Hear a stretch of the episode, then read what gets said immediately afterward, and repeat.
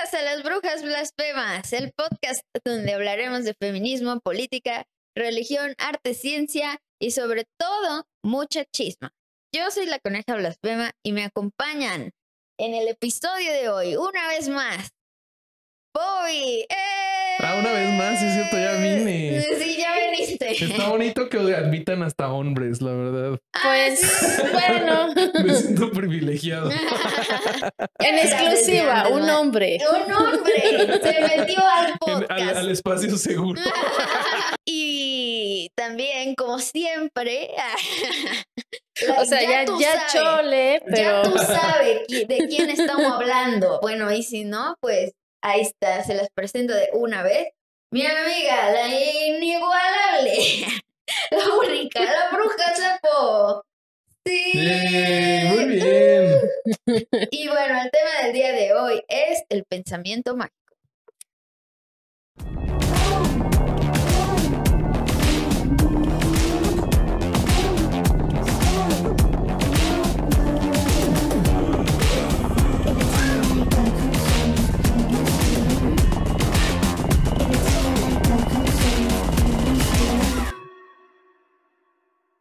Aquí ya no hay, ¿no? Ya nos bañamos, ya se nos quitó esa Ah, cosa. no, yo no, yo nací sin pensamiento mágico. Pero sí hay gente que lo vende así, ¿no? De que no, yo soy súper crítico. A mí, sobre todo ahorita, este, hay, eh, hay, hay contenidos por ahí de. Estaba saliendo ¿de qué, alma, ¿de qué sí. estás hablando, Willis? No, es cierto. nombres. Estaba saliendo Pero sí, sí, sí, sí. No vamos a decir nombres, pero pasa, pasa. Hasta Pues las sí. mejores familias. No, pero qué bueno que ellos no tengan pensamiento mágico. O sea, sí es necesario que exista gente tan, tan avanzada, Diligente, tan inteligente, tan... No sabría cómo que, pues mi pensamiento mágico ya ni me permite Yo decir después de leer ni siquiera sé si sea un, ¿cómo se dice? Un halago que te digan que ya no tienes nada de pensamiento mágico. No, Mm, no ¿Cómo? sé. A ver, Que Primero- veas, sí. vamos viendo, pero qué vergas es el pensamiento mágico. A ver, no sé, ustedes digan. Mira, yo la neta traje una respuesta. Vamos a es así comparar como de conceptos. esta página de, ¿cómo se llama? Psicología y mente, algo así, que es como una página bastante común, como que muy digerible, donde escriben varios psicólogos, o sea, sí son escritos realmente, pues no así de Wikipedia, de que pues lo puede hacer cualquiera así, sino que sí, al final te ponen, no, pues lo hizo tal psicólogo y así, ¿no? ok. y este están en como una forma muy digerible para que pues cualquier persona que no sea como clavadísima en la psicología pues lo pueda entender. Entonces pues voy así como a, a decirles esa y pues ya si ustedes tienen así como otra definición o pues de que creían que era otra cosa pues ya lo, lo comentan. Dice, el concepto pensamiento mágico se utiliza en psicología y antropología para describir atribuciones ilógicas de causalidad que se hacen sin pruebas empíricas, sobre todo cuando la persona cree que sus pensamientos pueden tener consecuencias en el mundo externo, bien por su propia acción o por la intermediación de fuerzas supranaturales. El pensamiento mágico está presente en la gran mayoría de culturas del mundo. Se trata de un proceso natural probablemente con una base biológica similar a la del condicionamiento clásico, por el cual nos basamos en la similitud o en la contigüidad temporal o espacial entre elementos, por ejemplo, para establecer una relación causal no demostrable entre estos. Eh, ¿Qué tal? ¿Qué opinan? Ah, se mamó. Yo estaba pensando en algo así como muy, este, muy digerido. Sí, que veas, yo, sí, de, ah, ay, eso está sí digerido que a la ve, verga, no se O sea, entendía.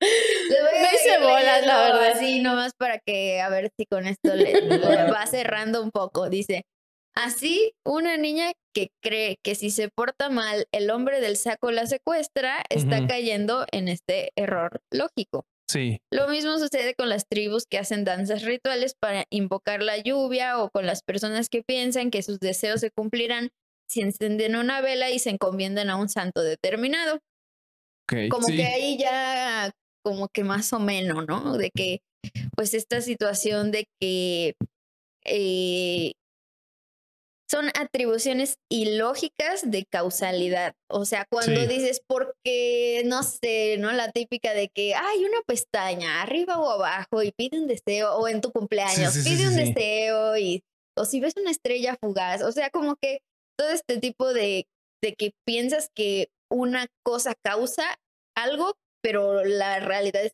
que sí justo, o sea, yo ya pensándolo eh, sobre la definición que trajiste, sí te se parece a lo que yo pensé antes. Yo lo que pensé es que, o sea, pues primero por definición, la magia creo que sería la suspensión de las leyes de la realidad, ¿no? De las leyes naturales.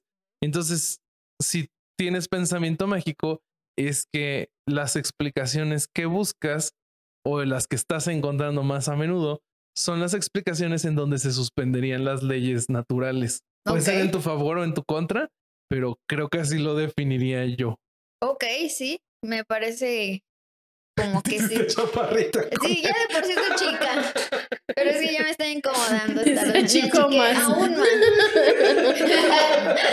lo siento, lo siento. Ya distraje la Vaya, atención. vayan a ver esto a YouTube para que entiendan amigos. ah, bueno, y entonces, este, tú, tú estás ya diciendo que es como esta parte de cuando, como que dice, no sé, llovió, ¿no? Ah, debe de ser porque hicimos la danza.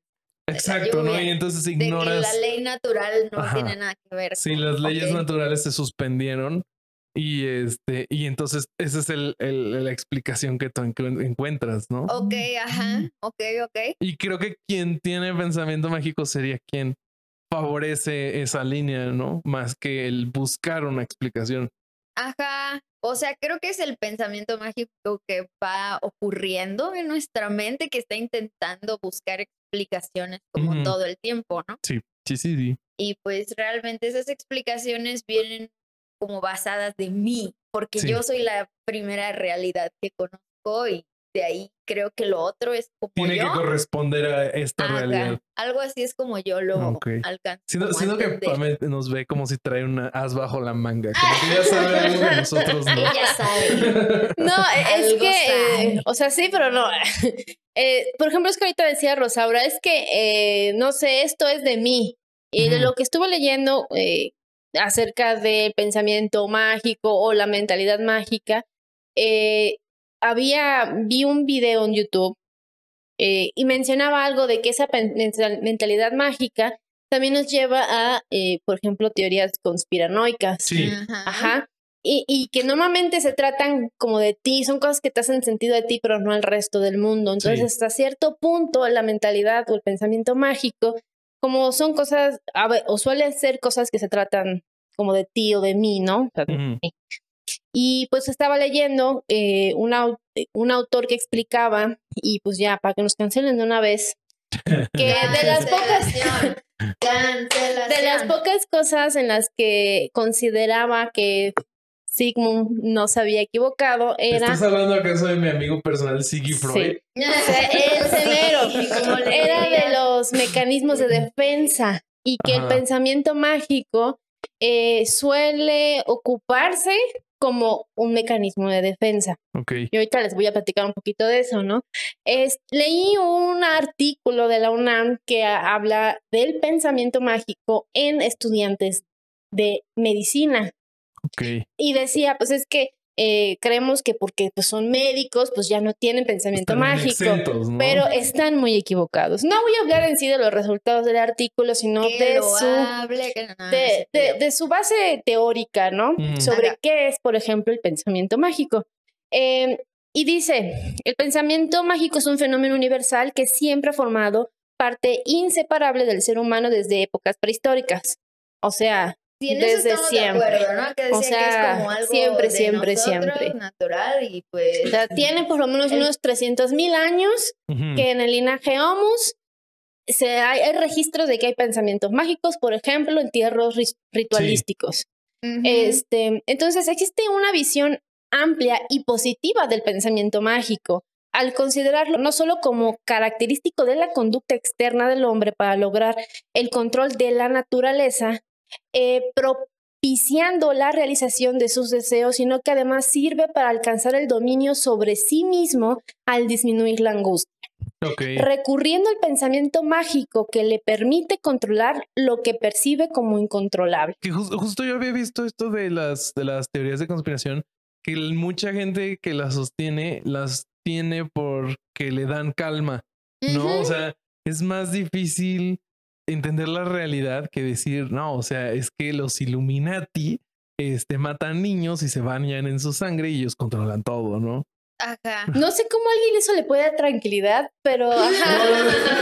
es que es más sencillo. Sí, y, y, por ejemplo, hay un paleontólogo que me gusta leer mucho y tiene conferencias buenas en YouTube, se los recomiendo de verdad, ya lo he citado varias veces, que es Juan Luis Arzagua. Aquí tengo un mi, escrito el nombre porque se me olvida. Yo Eh, pensé que las respuestas estaban atrás de mi compu.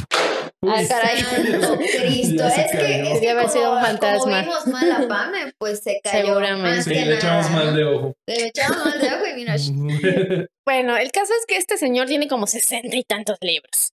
Y uno de ellos es el sello indeleble. Y le hacen una entrevista según de este libro. Y en una de las respuestas que da, de hecho, creo la, la última respuesta a la pregunta, él dice: Gran parte de nuestro pensamiento es mágico, no en el sentido religioso, sino que no tiene que ver con la razón. Mucha gente cree que es cultural, que viene de nuestro pasado ignorante y que lo estamos superando.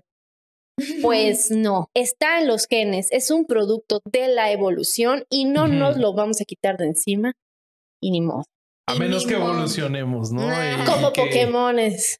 No, no, supongo que podría haber un, una mutación que nos quitara eso o algunas, algunos individuos y que esa fuera la mutación más exitosa y pues ya, evolución, ¿no? Pero, pero pues es que es como el, el, el otros rezagos de la evolución, ¿no? Como ver caras en las nubes o en el piso.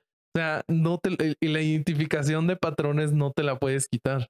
Además, Ujú. este, creo que eso nos llevaría a la pregunta de eh, por qué tenemos, o sea, po- por, qué el pensamiento mágico es un producto de la evolución. Ok. O sea, si es un producto de la evolución, la evolución nos sirve para algo, Mm, porque si nos sirve para algo no tiene sentido que lo perdamos más adelante, ¿no? Ajá. Este, y de hecho, eh, uno de los autores que leí decía así tajantemente de que eh, fue parte de la, ¿cómo, cuál es la, cómo se dice? Se los, hasta se los mandé al grupo de WhatsApp, de la homo, homoización o humanización. Humanización. Ajá. La humanización. humanización. No, no es esa la Decía palabra. homoización, creo. Pero, ah, ajá, el caso la es que palabra. eh, este concepto que no me acuerdo cómo se dice es, es lo que nos hizo ser humanos Ok. que también lleva preguntas filosóficas bien intensas, pero que el pensamiento mágico es, fue como clave en que nosotros seamos hoy lo que somos como seres Sí. humanos, ¿no? Entre otras cosas. Nos conforma. Entonces, eso todavía es como más denso. Y leí un autor que decía que ni siquiera deberíamos llamarnos Homo sapiens, nos deberíamos llamar Homo ludus, ludus porque ni siquiera la sapiencia es nuestra primera característica. Homo Magic. Homo magix. Suena más bonito, güey. Suena, suena bonito. La creencia de que la mente tiene poder sobre la materia como si constituyera un ente separado en lugar de ser una consecuencia de esta puede estar en la base de muchos casos de pensamiento mágico.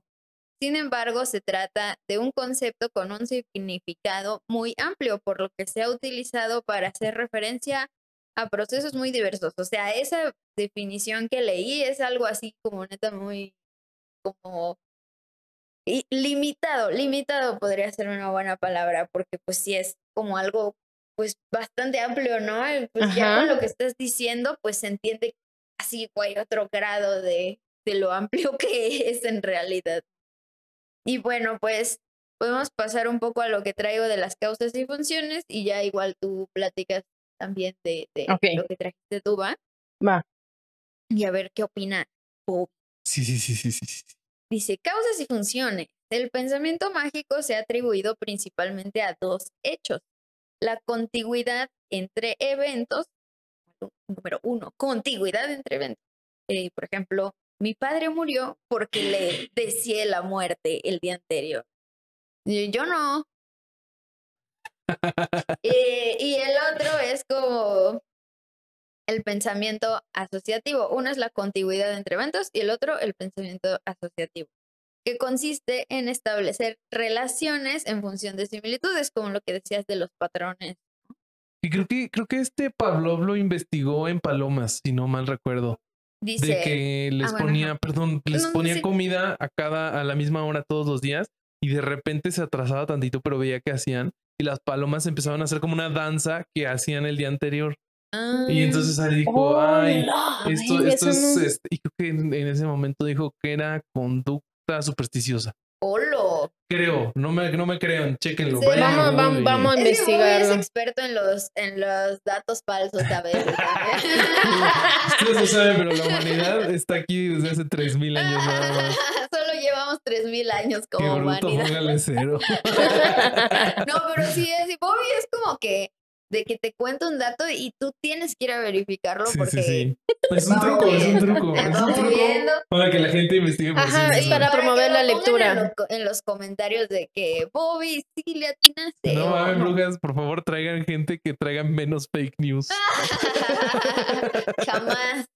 Ahora, Eso sí, Y pues acá jamás. justo como por ejemplo los mapuche que creían que obtendrían la fuerza de sus enemigos si se comían su corazón. Y pues no sé si aplique como en los en los animales eso, como ese tipo de superstición, la neta no lo leí, pero pues todos los ejemplos que yo traigo son de humanos. Sí, sí, por dos. Ajá.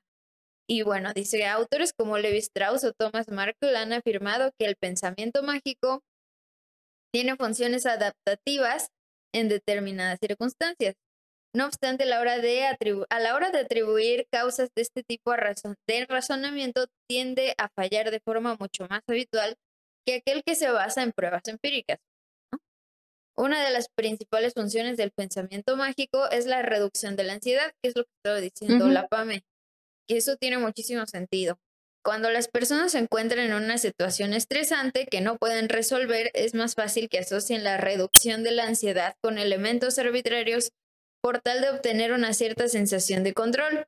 Que eso es- sí tiene más sentido con lo de las teorías conspiranoicas que decíamos hace rato, ¿no? De que, pues tal vez no es que te dé más calma creer en reptilianos, por ejemplo, pero te da un sentimiento de control. No es más calma, es Ajá, menos como que tú ya sabes lo que está Ajá, creo que te lo, lo que te alivia la ansiedad es que tú sientes que ya tienes una comprensión superior o algo así. Sí, el conocimiento es poder, no sé. Sí, Porque no me da tranquilidad pensar que hay reptilianos, Ajá, pero Creo que lo desconocido nos da más miedo que un horror que te puedes imaginar. Pues sí, porque ya lo viste, ya puedes Ajá, como pensar puedes en otros términos. Es como Lovecraft, ¿no? De que muchas de las cosas que luego describe, cuando más miedo te da, es cuando neta no puedes ni entender. Ajá. Sí.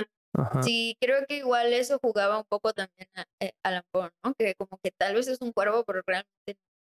Es el otra cosa, ¿no? Es, es un es que algo desconocido, pero de- no sabes qué es. Ajá. Ajá, es como. sería que- más fácil creer que de verdad es un cuervo que habla, ¿no? Ajá, o sea, si fuera un cuervo que habla, no sé, tal vez Qué no da chistoso, tanto miedo. ¿no? Ajá, hasta puede ser gracioso. Pero pues es lo que hay detrás que como que no te están diciendo, como lo que genera tanta ansiedad o angustia en, en la persona ¿no? que genera ese miedo. Y este. Me dice- imaginé un zanate hablando así, todo cholo. Andate cholo. Qué ¿Por bonito. no sé, porque son bien, bien- No, No sé, yo creo que con yo me imaginé cuchillitos. ahorita que lo dijiste, una, una paloma, así paloma común de esas que vuelan en el zócalo, pero con acento chilango así ñero. Ah, ok. Pues, obviamente, si algún pájaro va a tener acento sí chilango miedo. ¿no? ¿Qué tal que te salta o algo así? No, ¿no? si, algún pájaro va a tener acento chilango ñero, tiene que ser la paloma. Güey, sí. Importadas, pero ya más chilangas que nunca. Habría que hacer un episodio de eso nada más. Ay, sí, Para discutir. Una hora de la paloma. Es que traes a... de la paloma del chilango. Dice ya para cerrar.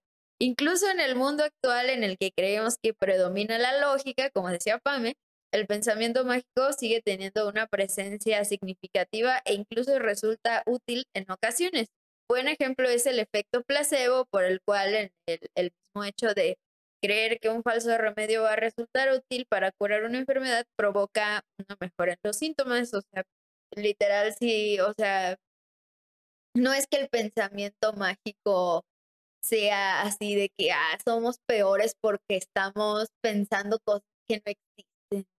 Nos estamos alejando de la realidad y ya, ya estamos de la verdad. No sé, sino que igual sirve ya. O al cerebro necesita que le bajen la regulación. Así, o sea, regular los niveles de ansiedad y pues se encuentra forma. Pero, pero además, sobre ahorita que dijiste el efecto placebo, se me hace un buen ejemplo de qué tan cabrón está el pensamiento mágico Oh. y qué tanto no lo puedes escapar de que yo leí un estudio que se los voy a mandar para que digan, no, Bobby sí trajo sus No, sí, fuentes", sí hizo la tarea, ¿eh?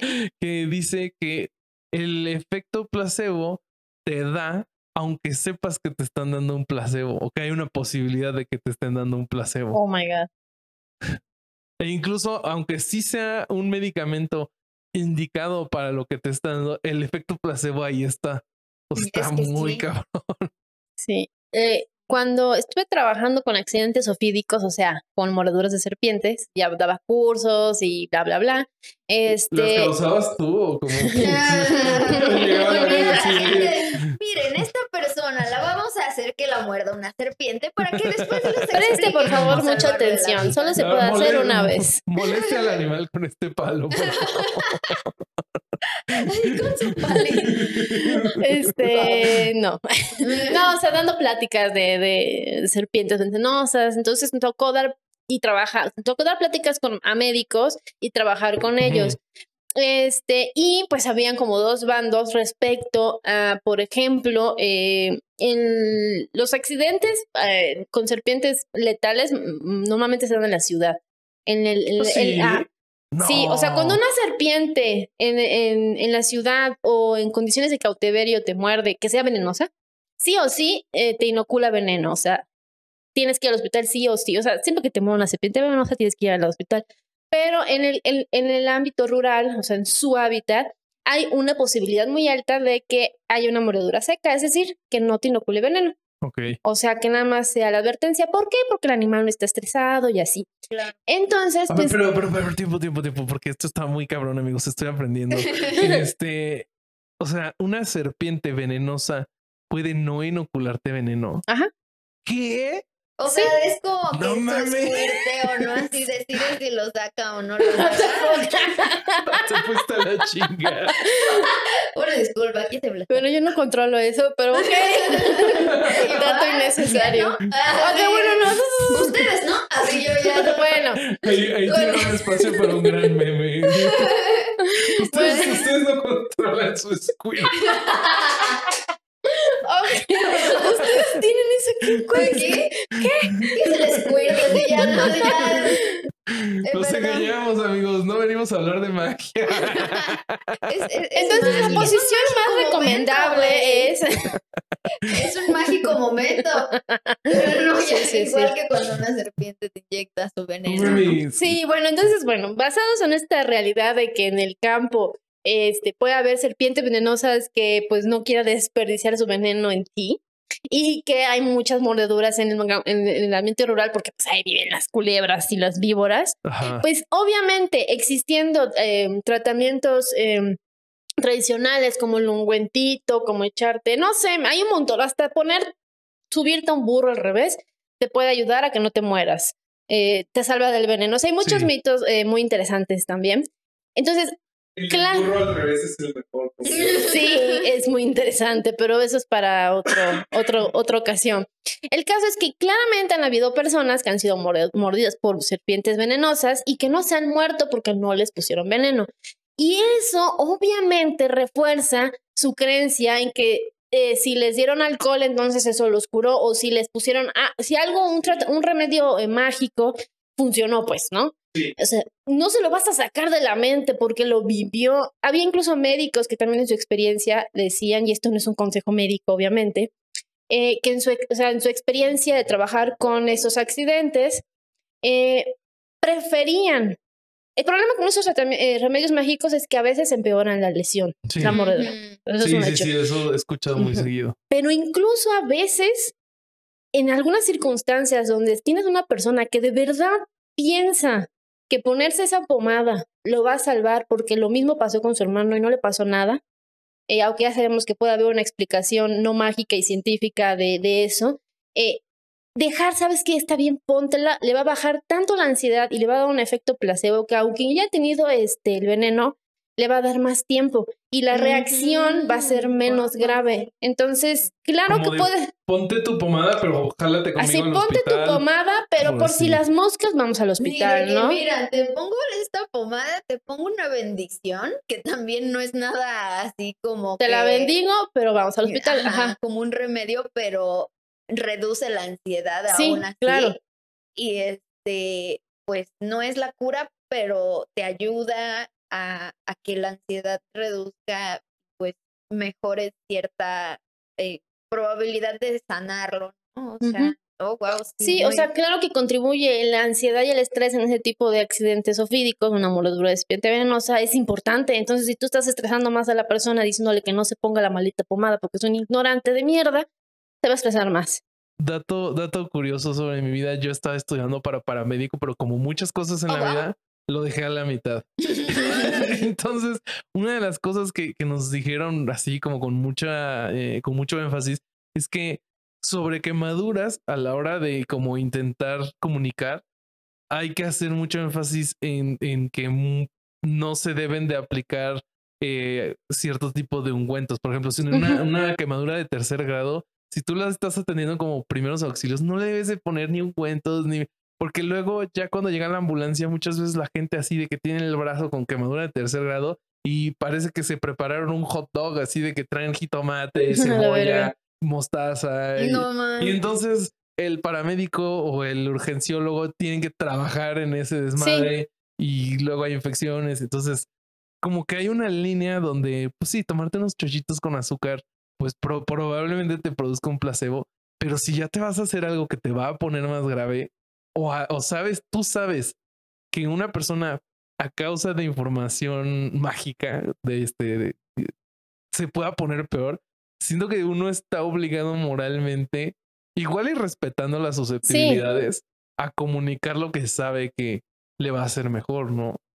Mm, Sí, es que es un tema muy complicado, sobre todo, por Ujú. ejemplo, cuando ya hablamos de esas cosas. O sea, Ujú. sí realmente puedes empeorar una situación médica muy cabronamente. Sí, Por le- o creencias médica, mágicas. O legal, o de muchos tipos, ¿no? Porque eh, igual lo mismo, ¿no? Como a lo mejor si, no sé, ocurre algún tipo de abuso, ¿no? Por ejemplo, con tema que luego trato mucho con gente cercana, que, ¿qué diferencia hay entre, o sea, y es algo que yo he aprendido como entre que a respetar, pero al mismo tiempo es como un poco tratar de promover la otra parte, porque es como algunas personas creen que perdonando se les va a Ujú. quitar, pero es como que es Mira, que... de Bárbara de Regil no vas a andar Ah. ¿De quién? Bueno. ¿De quién? Ay, perdón. ¿Cómo? ¿Quién? No, pero acá, este, y pues yo lo que he aprendido en terapias es que el perdón es un resultado y no es el método para arreglarlo. Pero pues ya re- llegando a esto del pensamiento mágico, es como, pero pues si a la persona le, le sirve perdonar para reducir sus niveles de ansiedad, pues también es como, bueno, pues tal vez no es le está solucionando o, o el trauma o algo así, pero al menos le está reduciendo el nivel de ansiedad a la persona y sí le sirve. Pero tipo, en ese caso creo que la responsabilidad está más del lado del que promueve esa solución, ¿no? O sea, si tú sabes que alguien está siendo víctima de abuso y le dices, ¿sabes qué? Perdonarlo te va a hacer, Sí. es como, No, Tú no obvio, sabes eso. Eso sí, nunca, nunca lo promovería, ¿no? Porque justo no. Digo, respeto a la gente que confía en eso y, y le sirve de cierto Ajá. modo, pero nunca eh, como que diría de que eso es la, la vía, ¿no? La solución. Incluso yo me voy hacia un poco más lejos y más allá de lo psicológico, pues también es como de que, y luego lo legal, ¿qué pedo, no? Ujú. Porque Sí. porque muchas veces la banda que promueve lo del perdón es como, pues perdónalo, pues sí, güey, o sea, te está sirviendo tal vez perdonar, ¿no? Pero y el güey sigue ya de libre, ¿no? o sea, como que la persona que fue el abusador no, o sea, tu perdón no, le está sirviendo para que se vuelva menos abusador, ya sabes, o sea, como que... justo yo escuché un podcast eh, donde sale Saskia Niño de Rivera con una situación igualita a lo que estás platicando. No sé si nos estamos desviando, espero que no, pero dice que una, una señora con la que trabajó eh, que su hija fue víctima de un feminicida y el feminicida estaba este, cumpliendo su condena. Entonces, esta chava Saskia tenía la oportunidad de trabajar tanto con la mamá como con el feminicida. Y entonces cuenta que después de terapias y todo, la mamá se quiso reunir con él y le dijo, ¿sabes qué? Yo te perdono, pero tú estás en deuda conmigo para siempre. Nunca nada que hagas te va a quitar la deuda que tienes conmigo porque a mí nadie me va a regresar a, mi hija. Entonces, de lo que cuenta ella es que este chavo salió y su trabajo de reintegración a la sociedad fue muy cañón y que le fue muy bien y que él todo el tiempo habla de que está en deuda con, con la señora. Entonces, pues igual ahí el pensamiento mágico de, de pues sí le debo, aunque este, pues a él le funcionó para reintegrarse y a la sociedad le funcionó, ¿no? De cierto modo, pues, o sea, como que yo lo vería más como cuando, o sea, en ese caso siento que no fue tanto hacia un pensamiento mágico, sino a como algo un poco más eh, de una propuesta de reparación de un daño probablemente, este, que pues no sé qué tan cercana a lo objetivo o algo así puede ser, pero, por ejemplo, muy diferente hubiera sido que esta señora dijera, el karma va a ser lo suyo. Y entonces ahí ya cae en el pensamiento mágico que no le va a hacer nada a la persona realmente, ¿sabes? O sea, que solo le va a dar esa tranquilidad tal vez a ella de, bueno, es que eventualmente yo confío en que le llegará su, su castigo divino, en que el karma le dará lo suyo, eh, no sé, ¿no? Pero en la realidad, pues el vato no está aprendiendo nada. Entonces, más bien creo que la medida que ella tomó como de acercarse y hablar con la persona y hacer un impacto real en esa persona, tal vez como psicológico, pues ya está como en otro grado, más funcional puede ser, como de este tipo de pensamiento. No sé cómo lo vean ustedes. Es que bueno, de lo que, de lo que platicaba esta Saskia en ese, en ese ah, contenido, hablaba de que muchas veces, o, o, la mayoría de las veces en nuestro país, la justicia es punitiva, ¿no? Y es todo de, ¿me robaste? Ah, pues te pudres en la cárcel y me vales si te reintegras.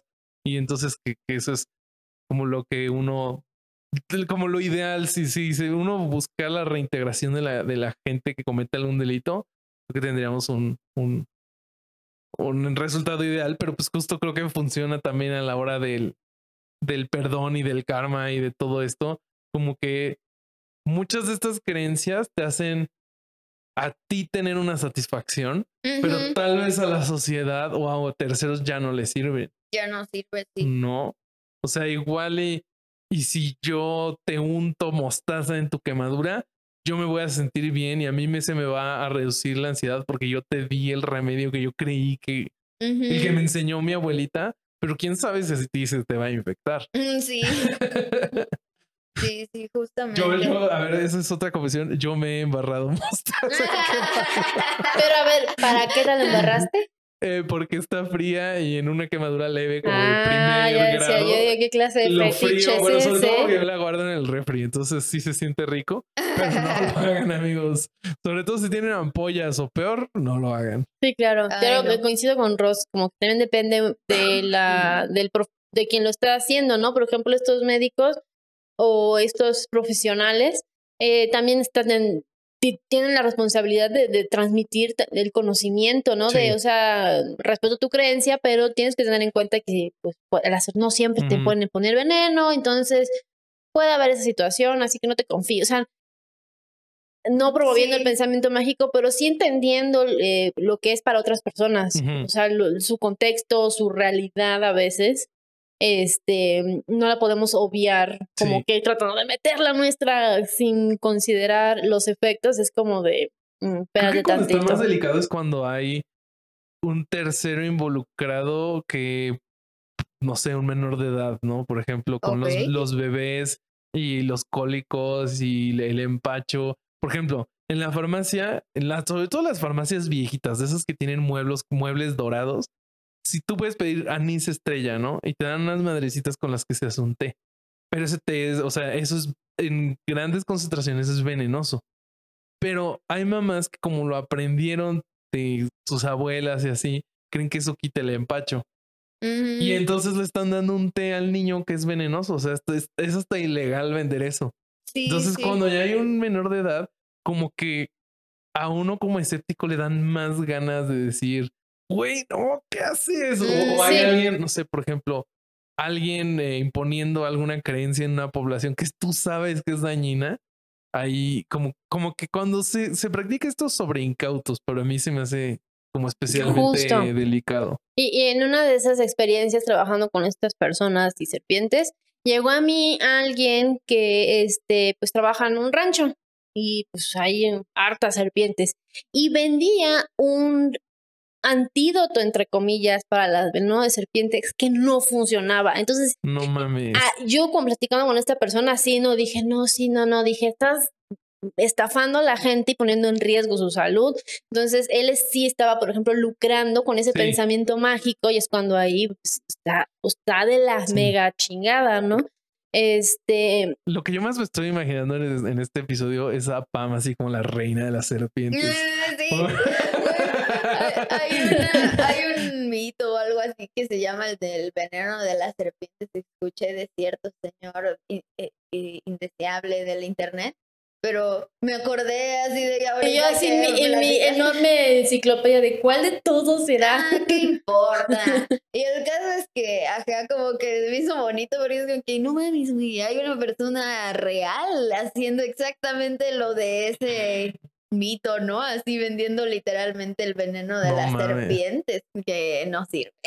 Sí. Está muy loco. Hay, hay una creencia igual así de estos como New Age, digámoslo así. También de, con el, de que con el veneno de serpiente tienes como un viaje y conexión No con... mames. No mames que hay gente que se pone veneno de serpiente. Eh, Sí, y, y hacen sus rituales como... Yo sabía de abejas. Yo tipo sabía que como hay. lo que se hace con, con la ayahuasca, a ese grado. No, seas- mames. Pues Yo, yo que vi porque homeo- provoca- homeopatía hecho con veneno de serpiente, entre comillas, porque Bueno, yo pero soy- está tan diluida que ah, no Ay, sí pasar es cuando dices, "Ah, no diga mamadas, Mary Jane. a la verga. ¿Y qué causas y funciones igual encontraste tú así? Ok, encontré cosas que a mí me hicieron bastante interesantes leyendo este autor Au- Arzuaga. Eh, pues tiene un libro como de 500 pala- eh, páginas que no pude terminar de leer, pero me quedé con un, un capítulo eh, del libro que se llama El sello indeleble, este mismo que les mencioné. Y en- habla pues un poquito del pensamiento mágico, lo pone con otras palabras, pero, pero bueno, les cuento un poco de este capítulo, ahorita les digo cómo se llama. Y después de un enorme contexto como de 200 páginas, diciendo lo, lo social que somos como seres humanos, pero yo acá suponiendo que ya entendemos desde pedo, me lo voy a brincar. Y él dice que si entendemos precisamente que el ser humano es fundamentalmente social y emocional, entenderemos también que lo racional ocupe solo una mínima parte y que no sea precisamente la más rele- relevante. Entenderemos también por qué algunos de los productos más significativos del ser humano se, se aleja tanto de lo puramente racional y aparentemente lógico. Entonces empieza a hablar de la religión y, y dice también, uno de los juegos más trascendentales a los que ha jugado y juega el ser humano quizás sea la religión. Uno de los bonito. primeros enterramientos intencionados conocidos data de hace 95 mil años y lo realizó nuestra especie. No, espera, no puede ser eso. Porque la humanidad solo tiene 3000. O sea, no tiene que estar más el corsario para que me chinguen. Yo digo que en sus casas hagan la conversión en la escala de tiempo de Bobby, pero bueno. estoy peor que los terraplanistas. No, perdón por la interrupción. Bueno, Después de ser este, tan infantilmente interrumpida. Ay, no, entonces, bueno, prosigue diciendo que los neandertales también enterraban a sus muertos. eh, muchos milenios antes de que se supiera siquiera de nuestra existencia. Y habla de la cima de los huesos de Atapuerca, que es uno de los descubrimientos, creo yo, considero más importantes de este autor. Eh, puede ser un lugar de acumulación intencionada de cadáveres humanos con 500 mil años de antigüedad y realizado por el Homo heidelbergensis. Estamos hablando de algo así. Qué tonta, perdón. Yo no lo dije, yo no lo dije. Me salen del alma cada pendejada. Entonces, eh, menciona a un neurocientífico que se llama Gazzaniga, que lo cita como 1800 mil millones de veces en su Ajá. libro, y habla de la teoría de este autor que se llama la teoría del intérprete. El cerebro humano, eh, para ser exactos, habla del hemisferio izquierdo, contiene un intérprete, un grupo de redes neuron- neuronales especializados para dotar de sentido a la actividad incesante de nuestro propio cerebro, inconscientemente y automáticamente en su inmensa mayoría. ¿Qué tiene que ver esto? El intérprete busca agentes, causas conse- y consecuencias responsables y tienen una fuerte tendencia a funcionar teleológicamente. Ajá. Es decir, que por encima de todo busca propósitos e intenciones. Por este motivo, costó y aún cuesta tanto que se acepte la evolución como la vio Darwin. No nos encaja que la selección natural funcione ciegamente y sin propósito. Mientras que el creacionismo resulta mucho más aceptable para una mente que busca agentes e intenciones y que no necesita llegar siempre a la verdad. Oh, wow. Es consecuencia de tener una mente moldeada casi exclusivamente para vivir en sociedad.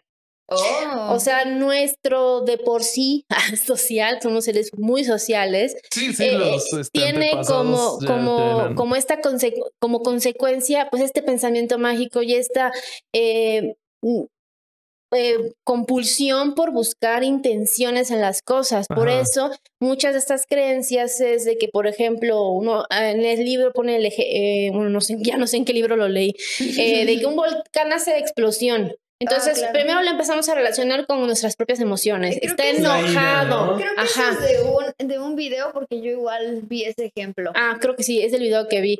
Y, y pues decía que pues si hace explosión, seguro tiene una intención porque algo hicimos y se enojó y se quiere vengar. Entonces busquemos estas intenciones en las cosas. Entonces prosigue diciendo que al aplicar de manera excesiva esta forma de pensar, llegamos a considerar como agentes causales muchas cosas que no lo son. Así las nubes, los astros o las piedras pueden tener vida y voluntad y tener intenciones. Somos buscadores de mente. Es una de nuestras especializaciones y las encontramos por todas partes, hasta donde no la hay. Las creencias religiosas podrían tener su origen en estos mecanismos mentales que a su vez también, por ejemplo, Sigmund propone que funcionen como mecanismos de defensa, que ya lo comentamos, ¿no? Para evitarnos la ansiedad. Em, entonces, eh, ya de último, comenta que las creencias religiosas también han podido desempeñar un papel relevante en la cohesión del grupo. Sí, eso sí, sin duda. Entonces, eso es como, no lo podemos obviar, ¿no? Por algunos, eh, para algunos autores, esta es de hecho su principal razón de ser y es una ventaja adaptativa. Entonces aquí tenemos Mm. como algunas evidencias desde arqueológicas hasta dentro de, nuestra, de nuestro cerebro que explican tan- tanto de que el pensamiento mágico está desde siempre, desde antes de ser Homo sapiens incluso, este, y que pues, pues o fue producto de la evolución o fue la clave de la evolución, una de dos. Y, y al menos este autor dice que no lo vamos a poder, no nos lo vamos a poder quitar never and ¿Sabes- never. ¿Sabes qué me voló la cabeza también de lo que leías? La parte de que el intérprete interpreta nuestra incesante actividad cerebral. ¿Te recuerdas que platicábamos eh, para el episodio de que lo único de neurociencias que yo he leído es Free Will de Sam Harris? Ajá. Ahí él cita unos estudios que hablan sobre qué, qué tanto antes se, se produce la actividad cerebral antes de que uno sea consciente de su decisión. Entonces, lo que se ha encontrado en esos estudios es que cuando te ponen a decidir entre una o varias opciones y, y tú reportas que ya decidiste, tu cerebro parece, según estas investigaciones, que decide antes, de que tú seas consciente de que decidiste. Entonces, lo que se cree es que tu cerebro decidió y luego te contó un cuento de cómo tú decidiste. Entonces, creo que es Mm. justo eso. Entonces, una de esas, nuestro libre albedrío también es pensamiento mágico. Justo eso me llegó platicando de, de su capítulo del pensamiento, no, no, del Del libre albedrío. Muy de que, bueno. vaya, vaya, pero vaya, vaya. Y a, a mí me saltó otra cosa, que es como que, pues, como decías de que es para una función de ser sociables, de- me quedé pensando, ¿será que la gente con trastorno antisocial tiene menos pensamiento mágico o no? Ah, no mames, esa es una buena pregunta, pero no tengo ni idea. No sé. Y como luego que- volteamos a la Pam así de, ¿qué A tienes ver, que decir? Álvaro? a ver, Responde todas explícalo. nuestras preguntas. ¿Qué opinan las serpientes venenosas? No, no, no voy a poder como dormir. que- Como que se me vino un poco de que, güey, pues puede ser que. Ya sé, No vamos, sé. llevémonos de tarea y que la gente lo ponga en los sí, comentarios de YouTube. bueno. y- Además, se, las voy a complicar más. Estaba leyendo justamente este libro del collar del Neandertal que hablaba de. Porque, o sea, ¿qué nos hace humanos? ¿No? Es una pregunta como muy complicada y hay como muy, muy complicada y podemos hacer como mil millones de episodios de eso. Pero él comen- comentaba que una de la, la- al parecer, hasta donde sabemos, la única especie animal que es consciente de que va a morir somos nosotros. Sí. Y cuando el, una, no se, no se sabe qué especie de, homo- de, de homos eh, fue el primero que se planteó este cuestionamiento. Ha de haber sido una persona o un ser muy miserable, ¿no? De que toda su familia así bien felices y de repente, Me voy a ah, verga, me voy a morir, ¿qué pedo? Verga. O sea, no se sabe si fue el neandertal o fue Sí. o el, no sé, no se, no se sabe. No se sabe. Yo quisiera saber, pero ni yo sé. Este, bueno, entonces, este, pero que fue eso como clave de em- empezar a, a primero ser consciente del, del- de uno mismo, Ajá. de los demás y de que la muerte es inevitable. Ok. Ajá. Y eso empezó a, a crear como que el pensamiento. Como por ahí empezamos. Y también, luego si lo analizamos, los primeros, eh, eh, la evidencia que tenemos del pensamiento mágico en, en, el hombre, en el ser humano, este, es por los restos fósiles de enterramientos rituales Ok. que se llevaron a cabo, a cabo porque ya una vez conscientes de que la muerte es inevitable, se empieza uno a hacer ideas de qué pasa cuando te mueres. Es que te- tengo una, tengo una hipótesis desde mi ignorancia. Es que imagínate que, o bueno, no imagínense, todos nuestros instintos y cómo trabaja nuestro cerebro está hecho para sobrevivir, ¿no? Ajá. Entonces, pues un, un animal como, como si lo viéramos como si fuera una máquina, estaría todo el tiempo con este objetivo, sobrevivir, sobrevivir, sobrevivir. Entonces, el, el choque como existencial de, güey, no importa cuántos instintos tengas, no importa cuánta comida juntes, no importa nada, de todos modos, para lo que estás hecho, que es sobrevivir, al final vas a fallar. Entonces, igual y de ahí es un choque tan fuerte que ya, pues, ya salen religiones, este... De que no puede ser que hasta aquí sea el ajá. fin, ¿no? Sí. Tiene que haber algo más. Sí, ¿para qué tengo tantas, de- o sea, tantas herramientas para sobrevivir si al final no lo voy a lograr? Oh, wow, A- además también ese cuestionamiento, o sea, primero lo, importante que fue para el ser humano cuestionarse eso.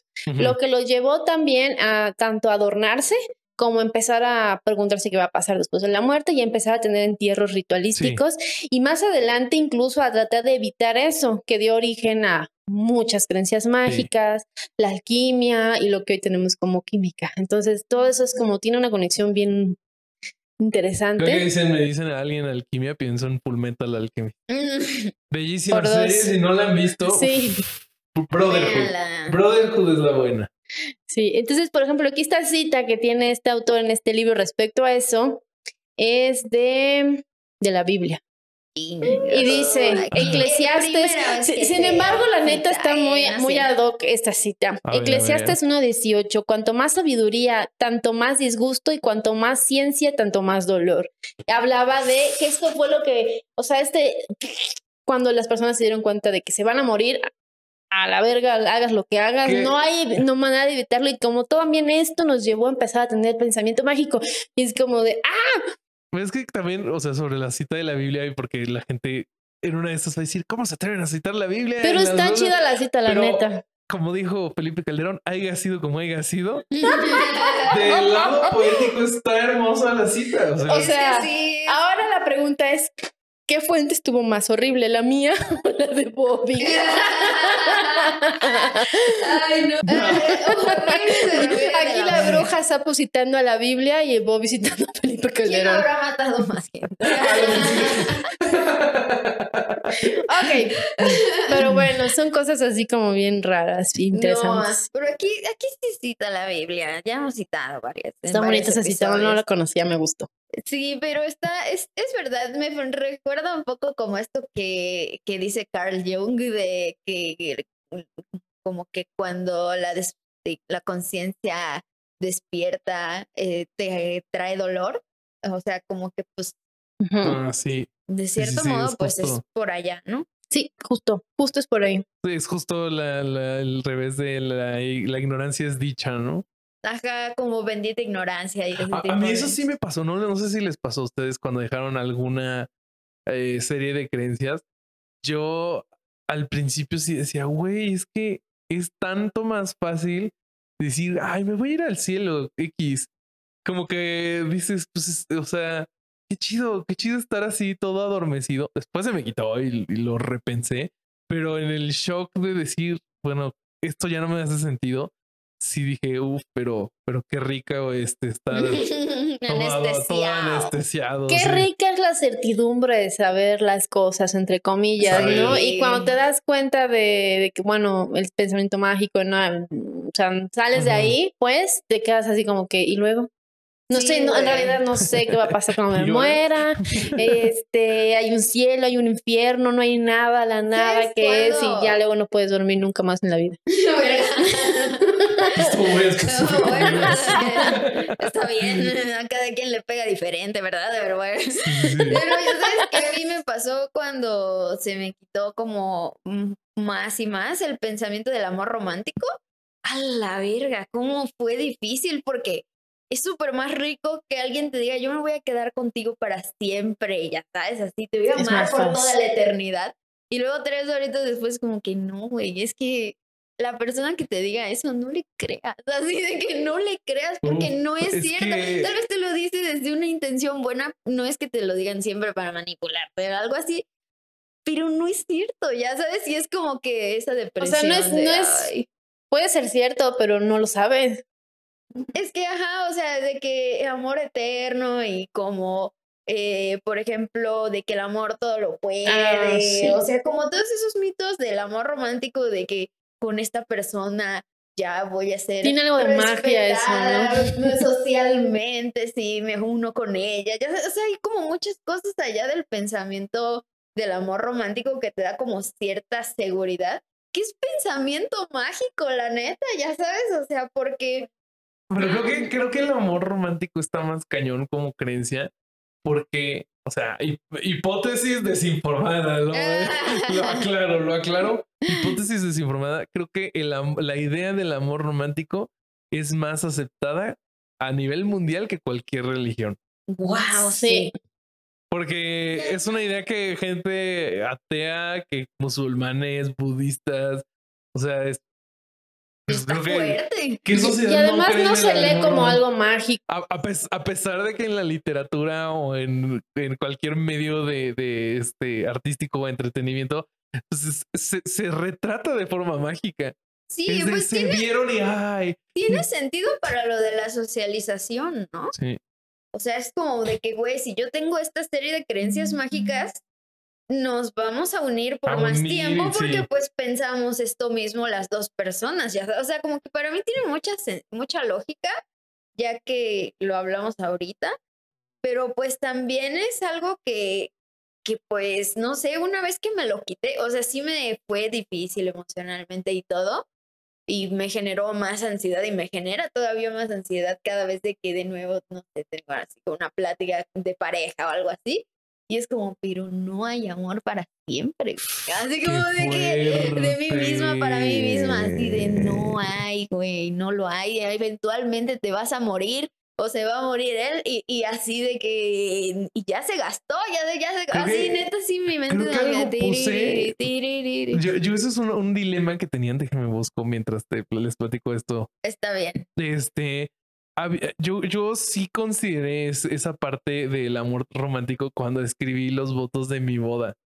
Y si no mal recuerdo, sí no puse nada de así hasta la eternidad. O creo que lo puse como, pues mientras tenga vida.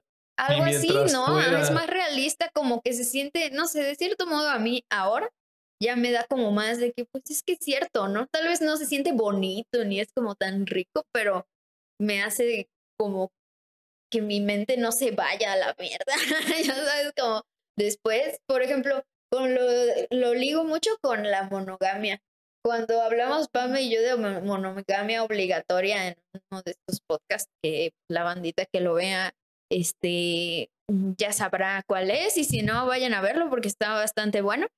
Pues justamente era eso, ¿no? De decir, es que la monogamia no es natural, güey, y es como así de que ruptura de cerebro, ¿no? Porque yo me sentía como, es que tal vez yo soy una rara, porque no soy monógama, no puedo, no, no puedo hacerlo, ¿no? O sea, como que me gusta mucha gente al mismo tiempo y siento que la gente me ve mal todo el tiempo porque es como que, pero, pues, eh, ah, zorra, ¿no? Así, pues le gusta mucha gente, como algo que solo yo tengo y los demás son monógamos y me daba como mucha angustia, yo creo, como me como una es que también como que o es- algo así. Como es la falacia eh, naturalista, ¿no? Tanto de, o sea, decir, pues es que no es natural, entonces no lo deberías de hacer, ¿no? Y decírselo a otros. Es que, ¿sabes qué? Ser homosexual no es natural, entonces no lo hagas. Ser, eh, y así, o sea, para todo hay alguien que, hay alguien que diga, no es natural.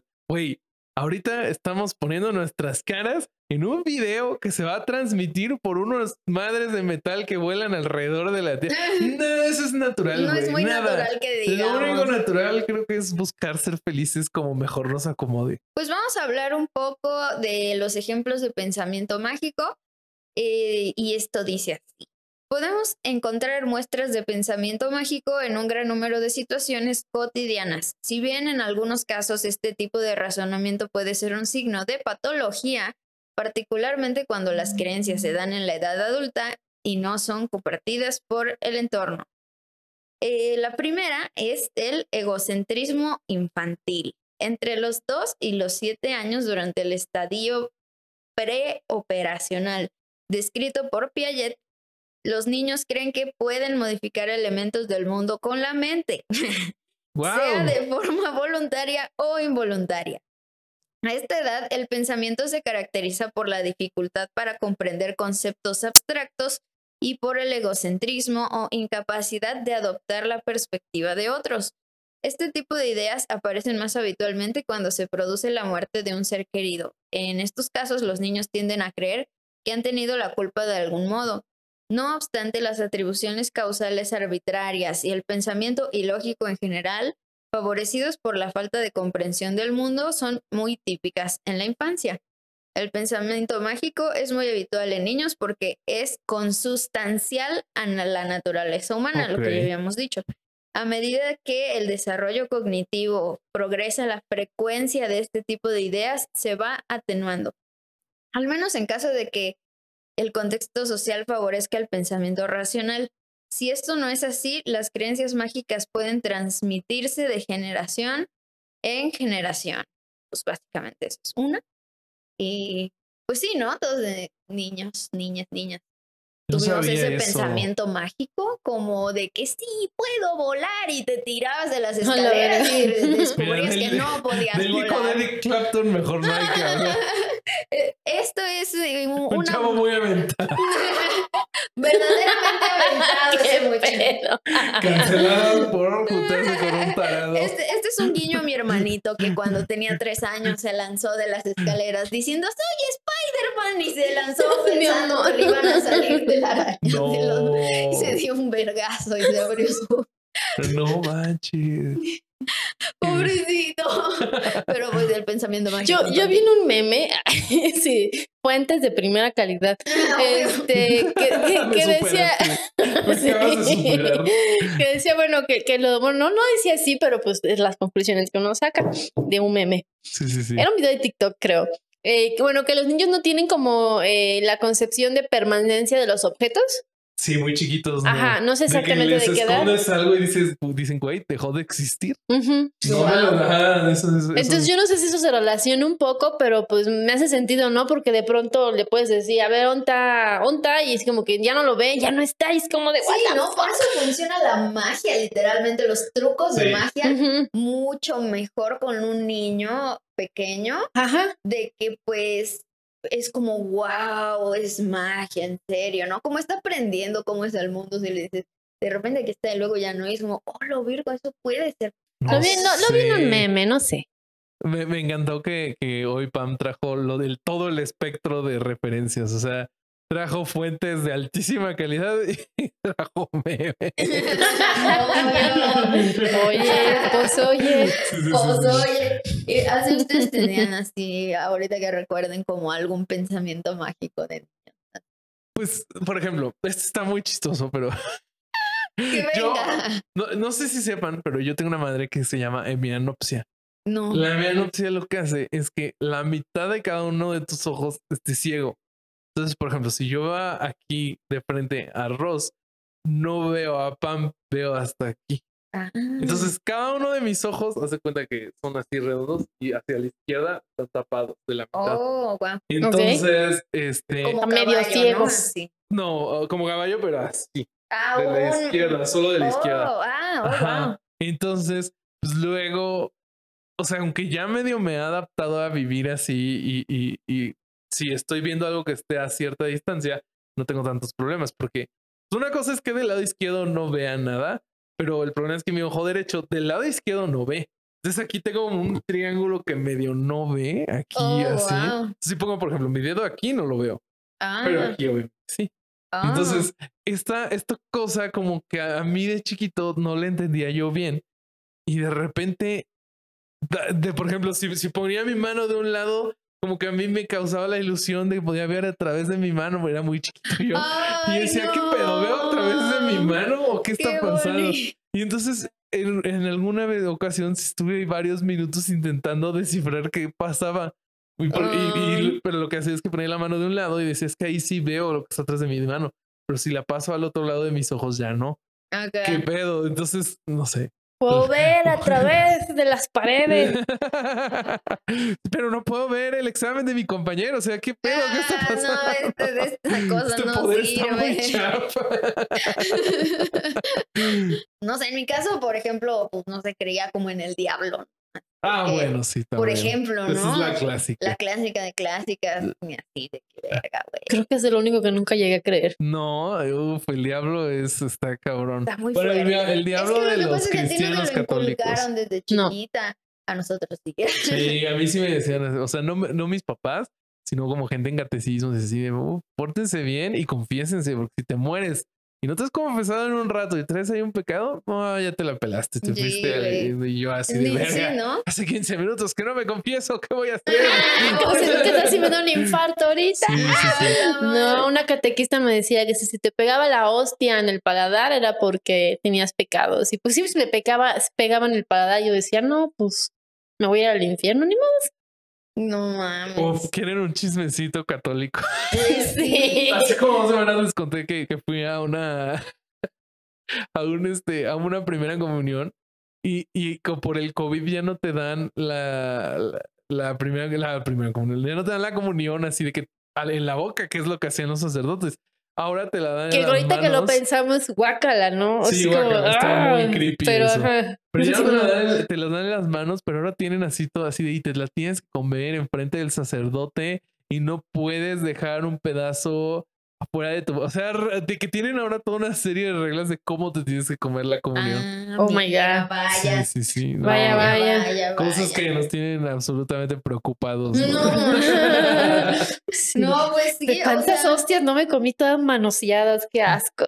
Sí, sí, sí. No manches, pues hay un montón de pensamientos como pues de ese estilo, ¿no? Como de, de niños. Sí. que pues por ese no sentido de como de no entendimiento de lo que está pasando y pues todo lo que alimenta la como imaginación, pues puede suceder. Otro de esos es como la superstición y el pensamiento sobrenatural, que ya, ya de más grande, pues ya este pensamiento, por ejemplo, del diablo, supongo que ya e- evoluciona hacia superstición, ¿no? Por ejemplo. Ah, sí, yo tengo un amigo que si le cae el sal o si la, o él cuando, cuando tú le tienes, tienes que entregar la sal, él te pide que la pongas y luego él la toma. Sí, sí, Porque sí, si sí, no le echaste la sal. Y, alguna vez, no sé por qué, yo por joderlo le eché sal. Dijo, no, no, ¿qué haces? Y tomó sal, la puso así en su manita. Y se Y, le echó. le- por- y yo, güey, ¿qué haces? Y me explicó que eso se hace porque cuando te cae la sal, el diablo está viendo encima de tu hombro. Si la echas, le cae sal en Cae los en ojos y ojo. neutralizas el efecto del diablo. Sí, de que, ay, verga, 100% real, no fake. Estoy pecando, pero afortunadamente el diablo les tiene sal en los ojos y no me vio así. Ya sabes. ¿no? No, gran- a- o entonces le echas sal a los ojos del diablo. No, te echas sal primero a ti para que venga el diablo. Echas sal de por encima de tu hombro y ahí puedes pecar. Ya puedes pecar porque ya le cerraste Aunque, los ojos al aunque el que diablo. te manda al infierno es Dios, ¿no? O sea, el diablo es el que te castiga, pero Dios es el que te Nada manda. tiene sentido. Ya valimos. Es que yo creo que el diablo es como BDSM y le gusta Y el se le metió al diablo tu mm, asistente pero- Ah, pero el castigo. Ah, cabrón. Entonces, se le metió Pero al Pero, diablo. tiempo, tiempo, tiempo. O sea, ¿le gusta el castigo o castigar? Ah, pues yo creo que castigar, ¿no? Así, O sea, ¿no? switcher, así de que de repente te dice, ay, güey, dame unos a mí. Así, tírame, tírame esa sal en los ojos, así, ¿no? ¡Qué! Qué feo. Eso sí, no entiendo si a alguien le puede causar placer. Después de lo que uno se ha enterado, no me sorprendería. No mames. Oh Las my God. supersticiones son creencias sin fundamento lógico ni pruebas científicas. Son un tipo de pensamiento mágico. Si bien resulta difícil delimitar qué constituye exactamente una superstición, por ejemplo, las religiones no tienden, no tienden a ser vistas como supersticiones, a pesar de que el único criterio que las distingue es que son compartidas por muchas personas. Eh, Como sucede con el pensamiento mágico en general, las supersticiones son más habituales cuando las personas se encuentran en situación de estrés. Así es típico que quienes no creen firmemente en la existencia de dioses, pero tampoco la descartan del todo, intenten comunicarse con ellos cuando están desesperados. Algunas supersticiones e ideas sobrenaturales se transmiten a través de la cultura. Esto ha sucedido con innumerables mitos a través de la historia, y también es habitual que se haga creer a los niños que existe Papá Noel, los niños, eh, los Reyes Magos y el ratón de los dientes. Constructos como el destino y el karma también son buenos ejemplos de pensamiento mágico. Pues sí, ¿no? Sí. La primera es el típico no hay ateos en las trincheras, ¿no? Tengo Otro que es el trastorno obsesivo compulsivo. En, ocasiones los rituales característicos del trastorno obs- obsesivo compulsivo pueden clasificarse como pensamiento mágico. Esto es más frecuente en los casos en que la persona no es consciente de que tiene un trastorno o bien exagera el realismo de sus convicciones. Sí. En particular, las personas con TOC a menudo creen o al menos temen que pueda suceder una desgracia desproporcionadamente grave si no llevan a cabo el ritual. Ujú. Por ejemplo, alguien que sufra de este trastorno podría llegar a pensar que si se le cae una colilla encendida en su alfombra, su piso entero se quemaría en cuestión de segundos. Y yo creo que ahí ya es en donde ya empieza a entrar como en lo que ya categoriza, se categoriza socialmente como enfermedad, ¿no? O sea, cuando ya Sí. el pensamiento mágico Sí. empieza a decaer desde la superstición que todos decimos, ay, bueno, pues déjenlo, creen eso y no pasa nada, Sí, ¿no? no, creo que ahí ya es No algo está que te está pasando por debajo de la escalera, bueno, no le hace Pero, daño a pero nadie. sí, eh, justo lo del, del TOC, me re- no sé si vieron la, de- la película de Mejor Imposible con Sí. Jack Nicholson. ¿Te acuerdas de lo del jabón? Bueno, uh, recuerdo que había una escena de que él tenía dos jabones, creo. O ya no, ya no sé si es de otra película, pero bueno, eh, Creo lo vi sí. en algún lugar de que tenían como el jabón limpio. Entonces primero se lavaban las manos con cualquier jabón. Este, este personaje luego lo tiraba y luego se lavaba las manos con el jabón limpio. Que era un jabón que solo tocaba después de lavarse las manos con otro jabón que tiraba. La realidad es que si te lavaste las manos, pues te deshiciste de la gran mayoría de la suciedad, si te las lavaste bien.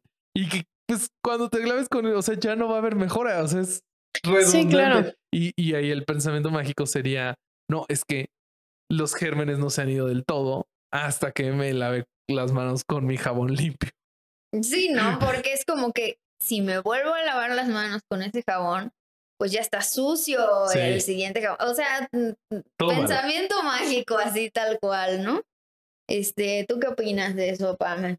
Ya como que cuando el pensamiento mágico te empieza a generar más bien la...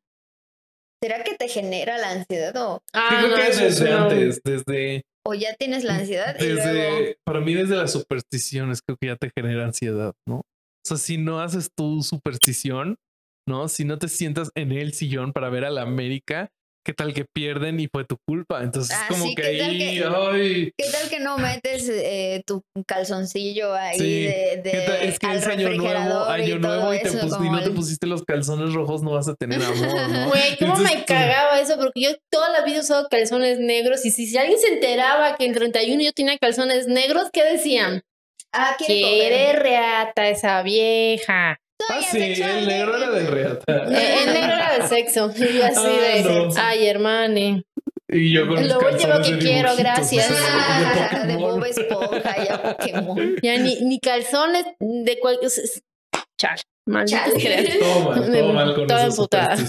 Pues hay otro que es delirios y psicosis, o sea que igual va de está muy cerca. Y ese me Sí, pero recuerda ahí gente creo que- creo que que, yo he conocido verdaderamente. Creo que desde el TOC para adelante ya no Ya tienes nada de control. Sí. ¿no? Como que ya está denso, o sea. Sí, de creo que... es, o sea, se puede platicar y teorizar y um, no sé qué, han- qué dicen, por ejemplo, los psiquiatras, psicólogos y así, pero sí se me hace interesante como por, por qué, por ejemplo, por, por qué esas obsesiones mm, básicamente están basadas en pensamientos mágicos.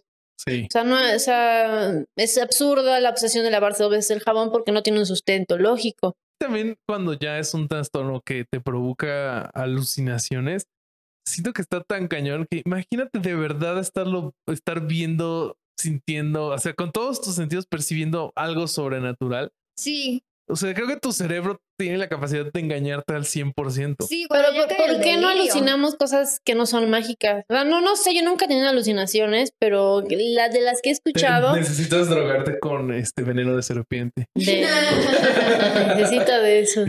Pero ajá, la mayoría de las alucinaciones que de las cuales he sabido son cosas Sí, mágicas. súper ajá. sobrenaturales. ¿Y por, por qué no alucinas que te atropella un coche? Es como de eso, no es nada mágico, eso puede pasar, sales y te atropellan a No, la si chingada, no ¿no? Pero alucinas cosas sobrenaturales que no tienen lógica. ¿Por qué? No sé. pues, Supongo que ha de haber alguna explicación, pero pues no la sé. Supongo que. Es que supongo que también No sé. cada sustancia tiene como una reacción o cierto tipo de reacciones en el, en el cerebro. Mm. O sea, por ejemplo, con el alcohol ya está súper estudiado, ¿no? De que pues te puede dar una etapa eufórica, te puede dar este, hasta tristeza y que casi casi es un ciclo y, y, y, pues, si lo estudias y lo ves en personas es algo que se repite. Entonces igual y con sustancias es lo mismo. No sé, la gente que toma ayahuasca, este, pues casi todos te, te cuentan lo mismo, pero porque es la misma sustancia. Ajá, Igual y sí allá algo afuera hay una, una droga de que te atropelle un coche. no, ma. Revelando mis peores miedos. Sí, sí, sí, sí. Alucinar, no que te atropelle, no, alucinar que te atropelle. No, sí tengo miedo que me atropelle un camión. Pero bueno. Yo que me choque un camión. Así cuando estoy manejando digo, no mames, ojalá ahorita no llegue un camión enorme y me choque por atrás. Ay, no, Ah, qué no miedo. Pues entonces les voy a leer tantito esto de lo de los delirios y la psicosis, que dice, el pensamiento mágico aparece con frecuencia en los delirios, se den o no en el contexto de un trastorno del espectro de la esquizofrenia. Ajá. Si bien en el trastorno delirante, las creencias irracionales tienden a tener una estructura relativamente creíble, en el caso del trastorno esquizotípico y sobre todo de esquizofrenia paranoide, las creencias son más estrambóticas. Y con Qué bonita este, palabra, qué bueno que la escogieron. Estrambótica.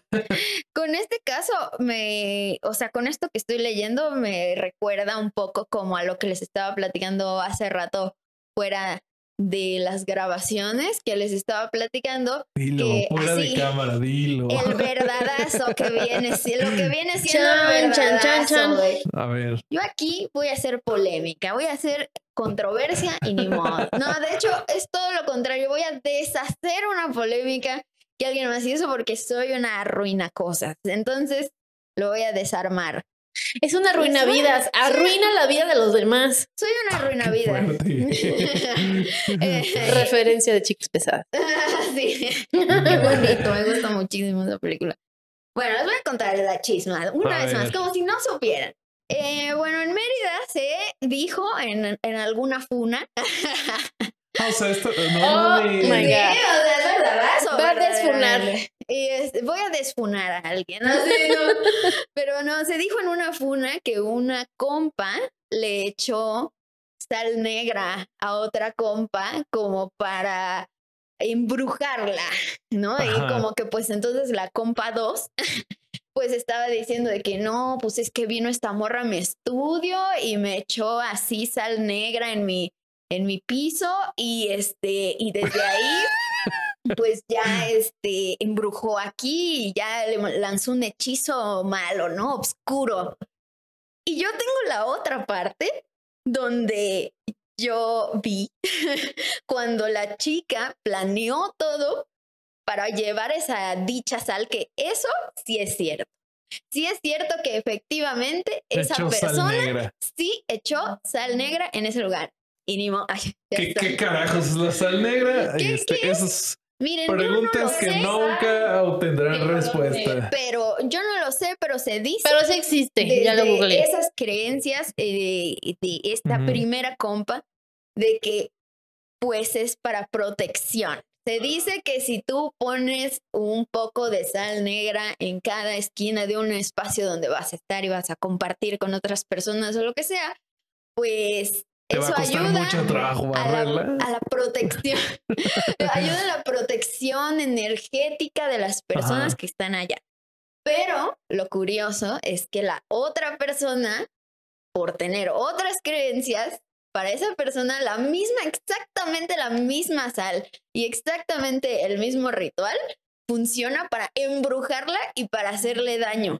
Ya sabes. Entonces es como que es súper interesante cómo de repente ya cae así como en el completo delirio todo, porque entonces la segunda chica está convenciendo a todo mundo y funando a la primera de decir como que miren, miren qué mala es porque ella me echó esta sal negra, ¿no? Y es como que pues súper fuerte porque pues eso llega a, a este grado como lo que hablamos de las cancelaciones, como Es de está- todo esto. Siento que la primera chica, así ahorita volviéndola a pensar, creo que se equivocó.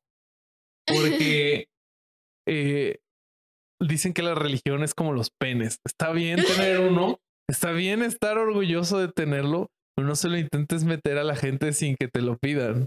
Eh, mira, Estoy en extremo acuerdo contigo y la gente que, que sepa de quiénes estoy hablando, pues que sepan que de eso sí estoy de acuerdo. güey, de Esa que- analogía es una manera muy buena de hablar de no está bien estar como se llama cuando quieres meter la religión, este adoctrinando o Evangelizando, y también hablar del consentimiento al mismo tiempo. Sí, Es creo que, que sí. sí, o sea, justo tú en tu casa creo que eres libre de hacer lo que quieras o en tus espacios de, de los que eres dueño, pero llegar a un espacio que no es tuyo y decir, güey, nos voy a proteger con mis creencias y, aunque, y, o sea, y, y sin que te lo pidan tú decir, pero lo voy a hacer. Creo que Sí, está muy o- o- invasivo, o, ¿no? siquiera feo. consultar, ¿no? Que eso sí, en ese punto, si la queja fuera, no me latió que vino y echó sal negra, porque para Ajá. mí la sal negra no es una situación que me haga sentir cómoda desde mis creencias, eso te lo acepto, ya sabes, pero de Ajá. que ya asegurar que la otra persona efectivamente venía con una actitud y con una intención de por medio de esa brujería hacerle daño, eso yo ya siento que ya cae en el delirio, ya sabes, como de ya en un Pero es que nivel siento de que la religión te creer que hace te eso. persiguen, ya sabes, Ah, como o sea, de que, como- mm, Como persona ex, ex temedor del diablo. extemedor, ex miedoso Me del encanta diablo. que es el exten- extemedor del extemedor. diablo con cuernitos de diablo. Amo. Sí, tenemos Este, como, como cuernitos. persona que antes le tenía miedo al diablo, sí siento que sí llegas a ese, a ese nivel de miedo. Y sí siento que puede haber sido un miedo legítimo, aunque también existe la posibilidad que dijo, ¿cómo la chingo? Y este, seguramente si le invento algo de que es bruja, algo así, pues De igual que no, no, no solo que es bruja, ¿no? Que es una bruja mala en específico, ¿no? Como que es una bruja oscura, ¿no? Así como que si te quedas de que, mm, pues, ¿qué? ¿Quién habrá tenido qué intención de qué? Sí. quién sabe, ¿no? Pero yo aquí estoy desfunando esa, específicamente esa acusación, porque Sí, pues que no es justo, para funa eso. ajá, pues se me hace como justo de que, güey, no, ¿cómo vamos a estar funando o cancelando gente por la intención que yo pensé que la otra persona tenía, aunque no me consta que esa era su intención? Tendríamos entonces que estar funando a toda la gente que te lleva un crucifijo a tu casa sin que se los pidas. Básicamente, O sea, yo sí funaría. O yo propongo que la próxima lleven sal rosa del Himalaya y así. Ah, sí, De está más bonito, ¿no? O de sea, Gwyneth Paltrow, ¿no? No sé. ¿No conoces a Gwyneth Paltrow? O sea, no sé qué tiene que ver la sal rosa del Himalaya con Winnet Paltrow. Gwyneth Paltrow tiene una empresa que se llama Goop. G-W-O-U. G-W-O-P. No mames, búscala en Google. A, ellas les de- a ella le deben un episodio. Ok, Aso. va, lo anotado. cabrón. Ok, vamos sí, a buscarlo. Sí, sí, sí. Sí, sí, sí. Sí, pues esa es mi desfuna, desfuna. Pues No, desfonada quedó. Desfuna- no, sí, si quieren que siga funada por otras razones, eso Ah, ya, bueno. eso es otra cosa. Pero yo Pero a lo que voy, no- nada más en donde siempre he tenido así como ese desacuerdo y que justo hablando del pensamiento mágico, yo siento que ya específicamente esa cancelación, esa funa por ese motivo, ya es así como puro pensamiento mágico entre Sí. dos personas que están contraponiendo, encimando, etcétera, sus pensamientos mágicos entre sí. Sí. Y realmente, eh, pues es que sí pasa un buen, o sea, yo no sé si ustedes que pues en- andan en grupos un poco más eh, escépticos, pues no lo ven, pero neta pasa un buen. No, sí, todos tenemos pensamientos mágicos. no manches, no, pues de que se hacen como este tipo de señalamientos entre una y otra gente de que no es que me echó el mal de ojo esa persona, ya sabes, o sea, como que no, es que esa persona me hizo un trabajo de brujería, ya sabes, y como que se empieza a hacer, Como, como, como que eh, en ese tipo de grupos yo no los he visto tan, tan flagrantes. Es más como lo que platicamos antes del amor romántico, como cosas eh, mágicas que como que tenemos un consenso de que todos creemos, ¿no? ajá, O por ejemplo, una superstición de, no sé, mi playera de la suerte es mucho mejor vista que un, ay, me echó el mal de ojo o este, Ajá. pomada de pan puerco para los cólicos, este, el empacho. Como Ajá. que entre escépticos hay algunas cosas que hay más tolerancia, ¿no? Y a veces hay razones buenas, como lo que contaba Pame de los remedios para las serpientes, pero a veces no existe razón, como lo del amor romántico.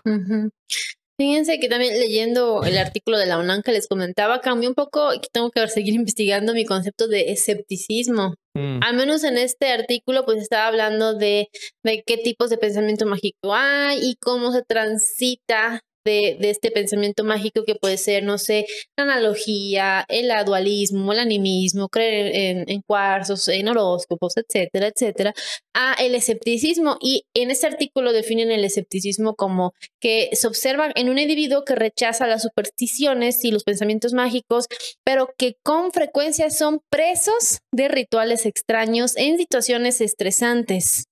Los escépticos tienden a recurrir al pensamiento mágico para reducir su angustia, a pesar de considerarlo poco lógico e irracional. O sea, por ejemplo, en este artículo lo plantea como una transición del pensamiento mágico a la razón, que es a donde se pretende llegar, ¿no? Este, y pues sí, sí, pero ajá, sí conozco a mucha banda que, aunque ya considera que ser escéptico es ya estar absolutamente al lado de la razón, ya sí tiene algunos rituales mágicos. Yo sé que la tienes ahí la pregunta, no sé si me estoy adelantando, pero igual para ir concluyendo, podemos eh, mm, ¿qué piensan? O sea, ya, ya sabemos que al menos hay autores que dicen que mm, eh, venimos con ese pensamiento mágico desde nuestra evolución, ya sea como consecuencia o elemento así clave, que está, es parte de nuestros genes, como decía de nuestros genes. Este, la pregunta es, ¿es bueno, es malo? ¿Deberíamos vivir sin pensamiento mágico? ¿Hay algo bueno que nos haya dejado el pensamiento mágico como humanidad? ¿Debería ser totalmente erradicado y pura razón a la chingada? ¿O, o qué piensan ustedes? Híjole, qué difícil pregunta. Sí, qué difícil pregunta. Porque... Yo digo que matemos a todos. Pues creo que, creo que mm, hasta el momento, eh, el que lo hayamos tenido y, y en el grado que lo hemos podido abandonar, porque pues en algunas cosas, o sea, ya no creemos que llueve por Tlaloc, ¿no? O sea, hay cosas que hemos logrado descubrir por qué funcionan y cómo funcionan. Entonces, que lo hayamos tenido y el grado en el que lo hemos dejado, creo que nos tiene hasta cierta forma en un lugar eh, cómodo. No voy a decir bueno o malo, porque pues hay gente que no la pasa bien y hay gente que sí. Entonces depende ya de la experiencia personal de cada quien. Pero creo que nos deja en un lugar en la historia donde si eliminamos un poquito más, podríamos hacer el bien para otras personas, para mucha gente y muchos seres vivos. Yo no creo que sea buena o mala, o bueno o malo el pensamiento mágico, pero sí creo que puede dañar mm.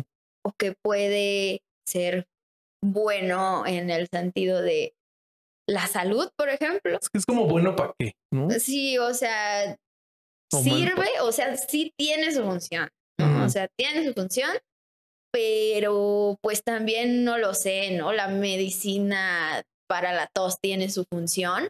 Y si te tomas cinco frascos, probablemente pues ya no te va a hacer mucho bien, ¿no? O sea, o como que pues así, o sea, hay ciertas cosas que, pues no sé, a mí me gusta pasar tiempo con alguien, ¿no?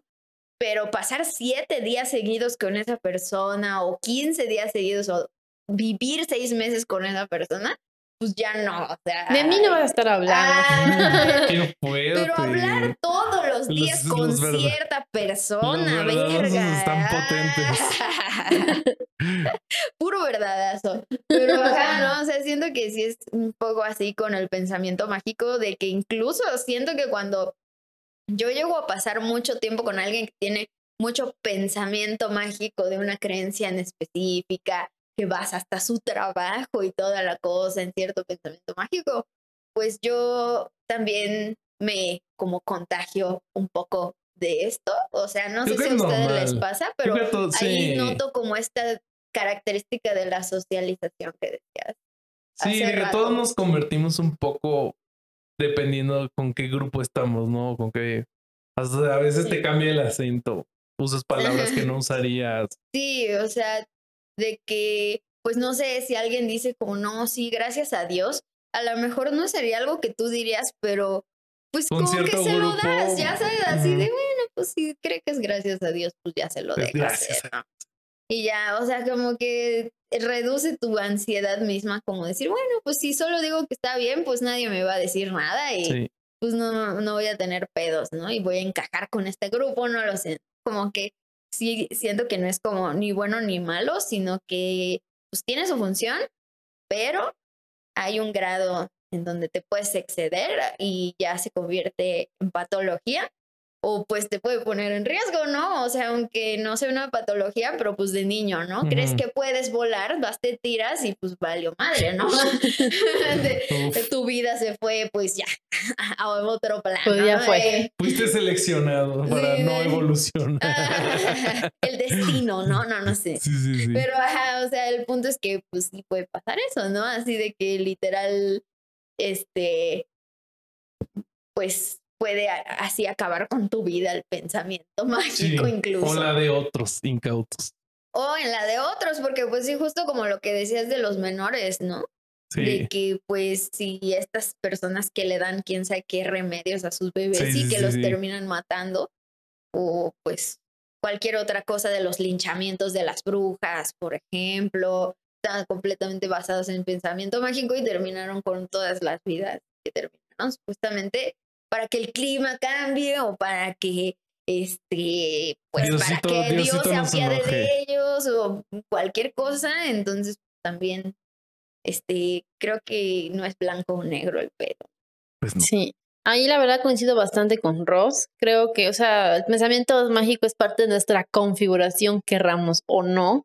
Sí. Es parte de nuestra historia como seres humanos, o sea, evolutivamente hablando al menos, y culturalmente también. Encontré un libro que se llama Ciencia y Pensamiento Mágico, de como 900 palabras que no he leído y si alguien lo quiere leer, lo haga con pinzas porque está basado en el psicoanálisis de Sigmund Freud. eh, también le decía Rosa, casi muchas, muchas, muchas fuentes de las que encontré están muy cimentadas en algunas eh, teorías de Sigmund. Pero bueno, eh, hay una frase en ese libro que decía, para pensar no se requiere la magia, pero para lo mágico se requiere sentir y pensamiento. Y retomando también el libro, que sé si se los recomiendo mucho, de, eh, ay, ¿cómo se llama? Espérame, se me olvidó. Eh, el sello indeleble de Juan Luis Arzuaga, y lo, lo que les hablaba de, de, de, la religión y que puede ser considerado como un juego, que no sé qué. En este capítulo, es un capítulo que se llama Intimidad, habla también del arte y que el arte también es parte del pensamiento mágico de nosotros. Este, y precisamente lo que les comentaba eh, de que hay un autor que se llama Johan Huizinga, que dice que no somos Homo sapiens, o deberíamos ser más bien Homo ludens. Y dice que no sería la sapiencia precisamente nuestra principal característica, sino el juego. El hecho de que vivamos permanentemente en un juego, en una novela, en una película, que sea aburrida o no es otra historia. Para algunos autores, así es la mente simbólica. Nos gusta jugar y que el juego sea excitante, con cierta intensidad. Si nuestro juego es aburrido o si queremos cambiar porque la explotación de, la, de novedades también es motivación muy característica de los primates, podemos intentar jugar a otras cosas. Muchas veces lo hacemos entreteniéndonos con las vidas ajenas debido a nuestra propensión innata a introducirnos en las mentes de los demás. Por eso tiene tanto éxito los programas y las revistas del corazón y nuestra capacidad para salirnos mentalmente del presente, del aquí y del ahora, que además, dicho sea de paso, es una capacidad especialmente humana. Nos permite también emocionarnos con intensidad incluso con un libro, con un papel y tinta. Esto sería otro ejemplo de cómo se comporta una mente simbólica. La mente que trasciende y mucho la realidad inmediata. Sería el mismo tipo de mente que ya tenían los neandertales que se adornaban con conchas coloreadas. Y en todo este eh, eh, capítulo del libro, pues habla de que pues nosotros hemos construido eh, pues, el arte, la literatura y un gran etcétera con el pensamiento mágico, con esta pues, imaginación también, con esta emocionalidad del ser humano. En ese sentido, creo que el pensamiento mágico pues es o sea, tiene esa función, ¿no? De, de sacarnos un poco de nuestra realidad, de entretenernos, de imaginar historias como las que leemos con Lovecraft, que es magia de pie a pa prácticamente, ¿no? Sí. Este, pero también coincido con, con Rosa y en el mismo libro menciona que, por ejemplo, el efecto placebo es usado y abusado por las, in- las instituciones religiosas para manipular a la gente. Entonces es ahí cuando ya no está chido, Mm. pero Sí. eh, son Justo- muchas tonalidades. justo Entonces, por hay cosas muy chidas, pero hay unas que están muy de la verga. Justo por ahí me, me puse a pensar cuando ah, preguntaba hace rato lo de si una persona con trastorno antisocial, por ejemplo, que sí sea neta psicópata, eh, puede tener este pensamiento mágico o no, porque pues yo veo como mucha, mucho líder espiritual que dice tener cierto pensamiento mágico, pero es mentira, nomás es un pensamiento que estructuró para manipular a los que sí tienen pensamiento mágico Sí. eh, y lo creen, ya sabes, como que me, me es difícil pensar que estas personas pueden tener este como el mismo grado de pensamiento mágico que tuvieran el resto de, de las personas que no son psicópatas, precisamente como por esta parte de la socialización. No sé si primero es la intención de socializar y luego la aceptación del pensamiento mágico, o si primero es el pensamiento mágico y de ahí ocurre la socialización. No sé cómo sean estos procesos idea. No sé. exactamente, pero pues me Se me hace que primero la socialización y luego el pensamiento mágico, por lo que he leído, pero no sé. ¿Cómo? O sea, se me hace que al menos evolutivamente primero fue la socialización y luego Y el pensamiento mágico. Ok, o como que venían Ah, sí, las lo dos que leías, cosas. pues eso me suena. Sí, o Pero sea, pues no Sí, no, porque pues, los primates no tienen pensamiento mágico, pero so- son sociales. Hasta donde Ajá. sabemos no lo tienen. ujú. ok, ok.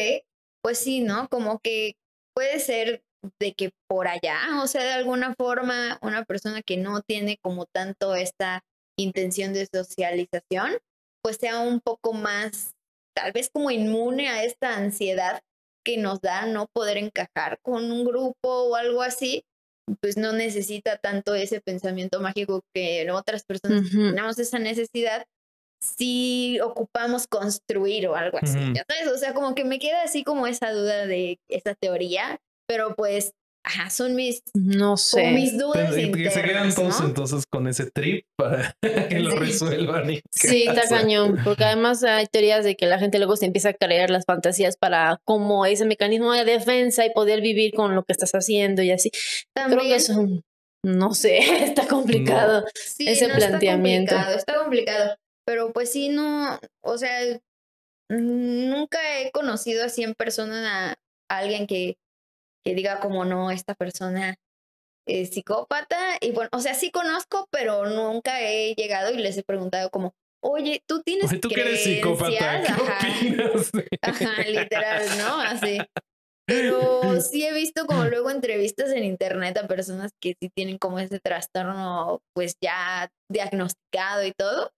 Y pues sí estaría interesante como que observar cómo se relaciona con el pensamiento mágico con Y una este idea de tipo de tesis, trastornos o algo así. doctoral. Eso sería como No. una o dos tesis doctorales. Sí, cabronas. sí, Bien Así yo ya, cabrones. ya pensando así, de- Sí, sí. me fui así, me fui. Allá va, volando a Júpiter.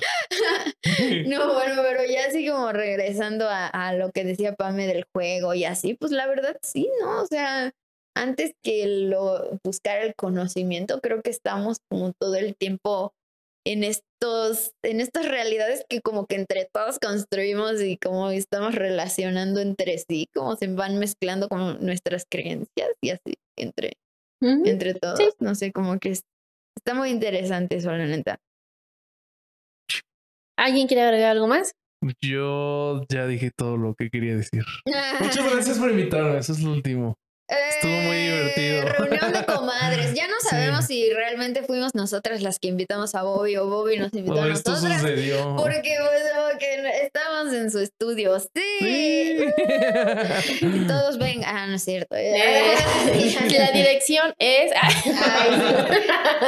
no, no. Palacio este, Nacional. Ay, sí. Está ahí, Plaza de la Constitución, No. número uno. No, pero pues qué chido que sí se armó porque pues igual era un, un pedo así como que queríamos tener un episodio con Bobby, pero no sabíamos así de que qué tema estaría así como neta muy... ¿Qué te van a meter? Muy chido. No vendrá de inventada a decir pura mamá. no, no. Y creo que además lo que no sabíamos es que lo íbamos a terminar haciendo así.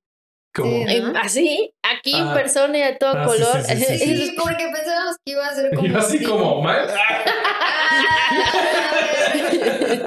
así, así, así, juntes. Sí, no, No, como qué de que no sabíamos que iba a ser en presencial ni nada, pero pues se armó. Qué bonito. Estuvo Qué chido. belleza.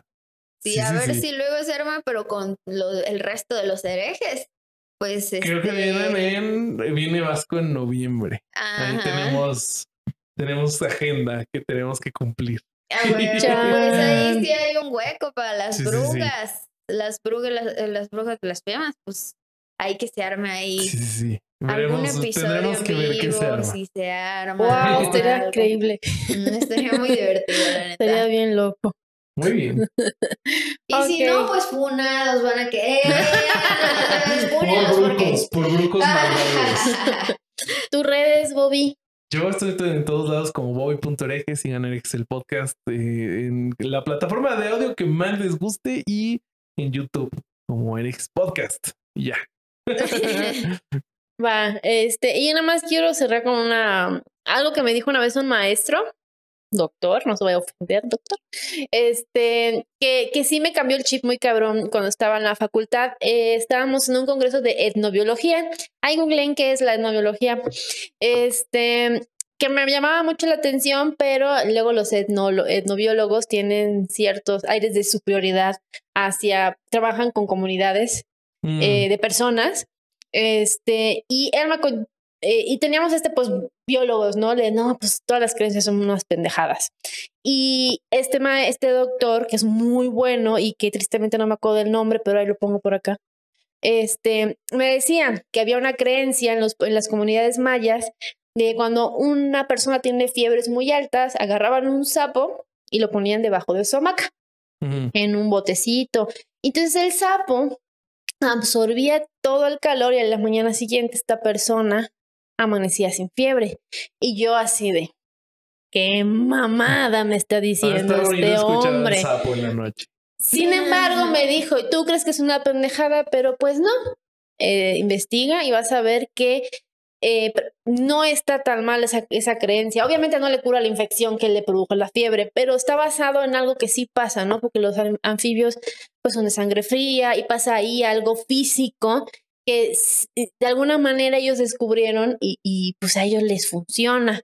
Y yo así de, me puse a pensar, ¿cómo chingados puede pasar algo así? ¿Cómo puede haber esa reacción física eh, de que el sapo absorba tu calor o qué, qué pasó? Entonces, eh, esto eh, al final no es algo que yo haya podido resolver, no sé si lo que me estaba cuenteando el doctor o no, pero sí me fue un momento en que dije, a ver, voy a escuchar tu, tu, tu creencia y, y, y analizarla, ¿por qué crees en eso? Eh, no estamos hablando de creencias destructivas, horribles, no de creencias bien bonitas que a veces tiene la gente, el, por ejemplo en Yucatán, sobre entrar al monte y pedirle permiso al señor del monte. Y esa creencia es bien bonita y hace que la gente tenga una relación muy hermosa con, con el monte, o sea, con la selva. Mm. Este, y cuando te, te le agarras respeto a esas creencias y las exploras, es un mundo bien interesante. Y ahí nació la bruja sapo, en resumen. Ay, qué bonito. Sí, entonces hay cosas bruja. bien, bien, bien de la historia, esas ideas mágicas de cómo ah, nosotros como humanidad hemos visto a animales,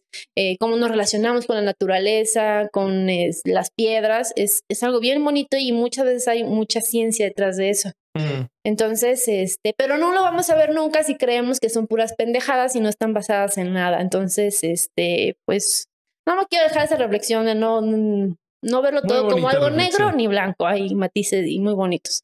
Boni- pues bonita ya. reflexión y bonita conclusión. Este, y pues nada, si no hay algo más que agregar, recuerden que si les gustó, denle manita arriba, comenten, compartan, suscríbanse y activen la campanita para que podamos crear más contenido blasfemo para ustedes. Gracias por escucharnos. Esto fue Las Brujas Blasfemas, su nuevo podcast favorito, además de los herejes, por supuesto. Adiós. Bye. Eh,